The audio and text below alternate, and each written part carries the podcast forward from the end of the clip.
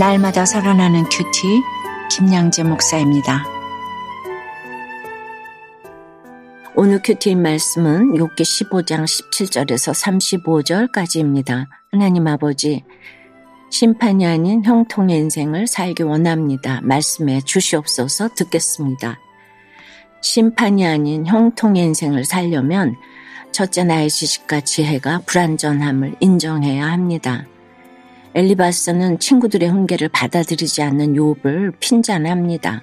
그러면서 17절에서 내가 네게 보이리니 내게서 들으라 내가 본 것을 설명하리라고 해요. 엘리바스는 자기가 경험한 것을 토대로 욥의 고난을 판단하고 자신이 가진 지식을 은근히 자랑하면서 자기 설명을 들으면 꼭 문제가 해결될 것처럼 이렇게 가르치려 듭니다. 언제나 자기가 경험한 것이 최고이고 자기가 하는 말이 이제 가장 옳다고 생각하는 거죠. 이 세상이 그렇잖아요. 나는 옳고 너는 틀렸다. 본인은 교만하지 않다고 하지만 온몸으로 자기도 모르게 교만을 이제 뿜어내는 사람인 거죠. 이런 사람의 내면에는 저절로 우월주의, 경건주의, 편파주의가 다 들어있어요. 한마디로 그러니 정말 재미없는 사람이죠. 불과 몇 분만 이야기를 나누어도 더는 함께 말하기가 싫어져요. 내 곁에도 이런 사람이 있지 않나요? 아니면 내가 이런 사람은 아닌가요? 엘리바스는 18절에서 이는 곧 지혜로운 자들이 전하여 준 것이니 그들의 조상에게서 숨기지 아니하였느니라고 합니다. 지혜로운 선조들로부터 받은 가르침을 들으라는 것이죠. 자신의 지혜가 혼자만의 경험이 아니라 조상에게서 물려받은 것이라고 확신하며 말해요.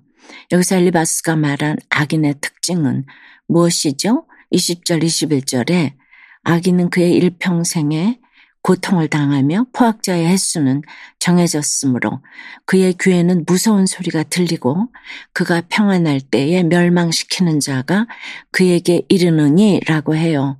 하나님을 모르고 영생을 얻지 못한 사람은 두려운 것이 많아서 평안이 없어요. 사건만 생기면 깜짝깜짝 놀랍니다. 병에 걸렸다는 말에 놀라고 실직했다는 말에 놀라고 자녀들의 일로 형제 간의 불화와 고부 간의 오해로 밤낮 놀라운 소리만 귀에 들립니다. 그러니 늘 두렵기만 한 것이죠.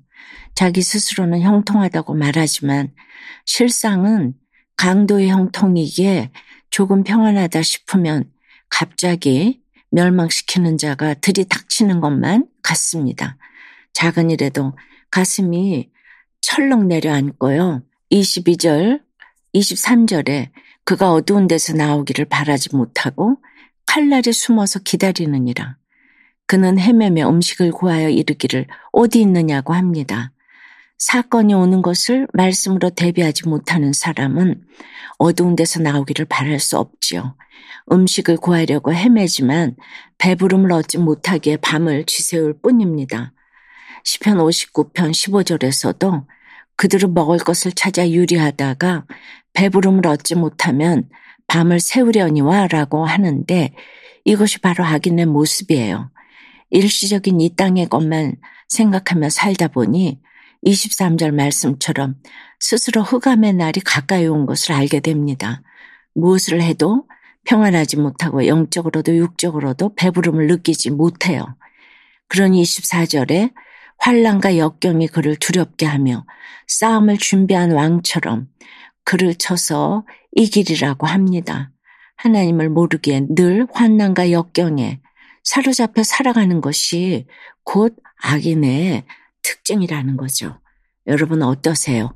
내가 알고 있는 것이 전부라는 생각으로 지체들을 가르치며 그들이 겪는 고난을 판단하진 않나요? 내가 자주 놀라고 무서워하는 일은 무엇입니까? 심판이 아닌 형통의 인생을 살려면 둘째 하나님을 대적하는 교만한 자리에서 내려와야 합니다. 엘리바스는 악인 심판받는 이유에 대해 25절에서 이는 그의 손을 들어 하나님을 대적하며 교만하여 전능자에게 힘을 과시하였음이니라고 해요. 악인은 교만한 말과 행동으로 자기도 모르게 전능자이신 하나님을 대적하며 배반합니다. 재물이나 권위 스펙 등 자기가 가진 것을 의지하기에 26절 말씀처럼 그것을 방패 삼아 목을 곧게 세우고 하나님께 달려듭니다. 그러다 보니 27절, 28절에 그의 얼굴에는 살이 찌고 허리에는 기름이 엉기었고 그는 황폐한 성읍 사람이 살지 아니하는 집 돌무더기가 될 곳에 거주하였음이라고 해요. 먹는 것, 입는 것, 노는 것에 노예가 되어 살아가는 것입니다. 이처럼 그들은 잘 먹고 잘 사는 것을 인생의 목적으로 두고 살아갑니다. 하나님 때문에 일하고 구원 때문에 섬기기보다 그저 오래 살기 위해 돈을 벌기 위해 예쁘고 멋지게 보이기 위해 일합니다. 언제나 독야 청청하며 내가 가장 소중하다는 나르시시즘에 빠져 사람을 차별하면서 돌무더기 가운데 거주합니다. 얼굴과 배에는 기름기가 잘잘 흐르지만 실상은 영적으로 늘 곤고하고 허기짐을 느낄 수밖에 없지요. 그러니 33절, 34절에서 포도 열매가 있기 전에 떨어짐 같고 감남꽃이 곧 떨어진 같으리라. 경건하지 못한 무리는 자식을 낳지 못할 것이며 뇌물을 받는 자의 장막은 불탈 것이라고 해요. 결국 악인의 특징은 결실이 없다는 것이죠. 적용 질문입니다. 나를 과시하고자 내가 의지하고 방패로 삼는 것은 무엇입니까? 내가 독야 청청하며 거주하고 있는 황폐한 성읍 돌무더기는 어디인지요? 가르치는 자리에서 내려와 사랑으로 지체를 공감하기 원한다는 한 청년의 큐티인 묵상 간증입니다. 모태 신앙인인 저는 교회에서 악기로 9년 동안 봉사하고도 대학 입시에 계속 실패하자 하나님을 원망했어요. 그 원하지 않던 대학에 들어갔지만 오히려 그것을 통해 미국 유학과 중동 항공사 취직까지 할 수 있었지요. 하지만 저는 승무원으로서 화려한 세상 문화에 빠져 살았어요. 무슬림 남자친구와의 관계가 나빠지자 깊은 우울에 빠졌고요. 그 무렵 저는 어머니에게서 받은 큐티인을 보며 다시 하나님께로 돌아올 수 있었고 코로나19로 항공사에서 정리 해고를 당한 뒤로는 한국으로 돌아와 예배를 회복했답니다. 그 하나님은 저를 모 대학 겸임 교수로 세워주셨지요. 하지만 상황이 편해지고 가르치는 자리에 있게 된 저는 어느새 높아진 마음으로 청년부 소그룹 리더를 판단했어요. 그래서 믿음이 좋은 리더가 있는 다른 소그룹으로 옮기고 싶어 했지요. 그러다 문득 지난 날 실직으로 미래에 대한 불안에 떨고 있던 저를 있는 그대로 받아준 곳이 바로 공동체임을 상기하게 되었어요.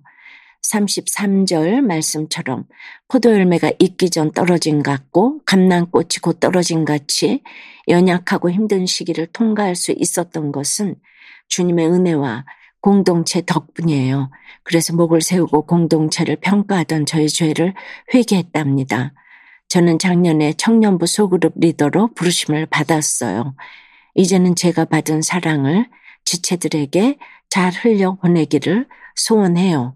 저의 적용은 입시나 취업으로 힘들어하는 학생들에게 저의 실패담을 나누며 전도하겠습니다. 청년부 소그룹 모임에서 지체들의 말을 귀 기울여 듣고 공감하는 말을 하겠습니다. 입니다. 오늘 말씀은 엘리바스가 요백에 들려준 전통적인 교훈이에요.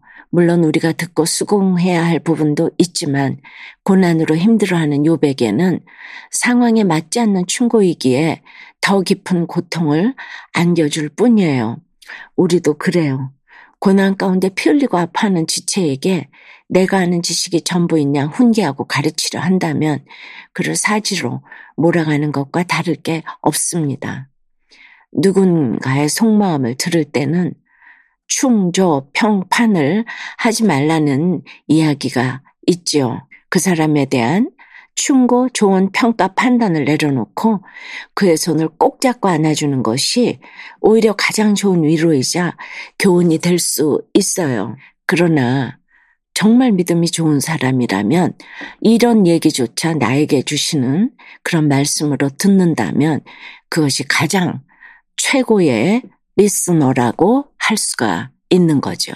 잘 듣는 사람이라는 뜻이에요. 사랑하는 여러분, 오늘도 사건을 말씀으로 대비함으로 악인의 심판이 아닌 의인의 형통을 사모하며 내 곁에 힘든 지체를 마음으로 안아주는 복된 하루를 보내시길 주님의 이름으로 축원합니다. 기도드립니다. 주님, 고통 가운데 있는 욥을 보면서도 자기 지식을 자랑하며 가르치려고만 하는 엘리바스의 교만이 우리에게 있습니다.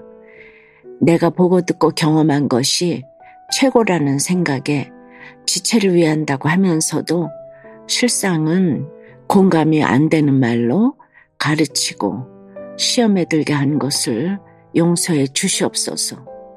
내가 가진 것들을 방패로 삼다 보니 자꾸 은근히 내 힘이 저절로 과시될 때가 있습니다.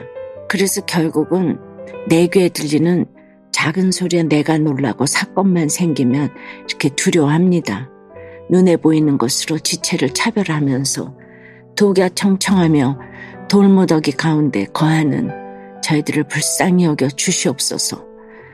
날마다 말씀으로 나의 자신을 직면하며 내 죄를 보는 그 영적 배부름을 얻기 원합니다. 오늘 주시는 말씀이 미리 맞는 예방주사가 되어 어떤 일이 찾아와도 무서워하지 않고 참된 평안을 누릴 수 있도록 주님 인도해 주시옵소서. 고난으로 힘들어하는 지체들이 너무나 많이 있습니다. 주님 우리가 무엇이라고 자꾸 판단을 하겠습니까? 주님 다가가 손 내밀고 안아주며 위로하기를 원합니다. 말씀을 통해 얻게 된 지혜로 내 모든 사건을 해석함으로 온전한 해결을 맛볼 수 있도록 모두에게 역사하여 주시옵소서 예수 그리스도 이름으로 기도드리옵나이다. 아멘. 지금까지 우리들 교회 김양재 목사님이었습니다. 큐티에 도움받기 원하시는 분들은 큐티엠 홈페이지 qtm.or.kr 또는 유튜브에서 큐티엠을 검색하시면 도움받을 수 있습니다. 자세한 문의사항은 지역번호 031-705-5360번으로 문의하시기 바랍니다.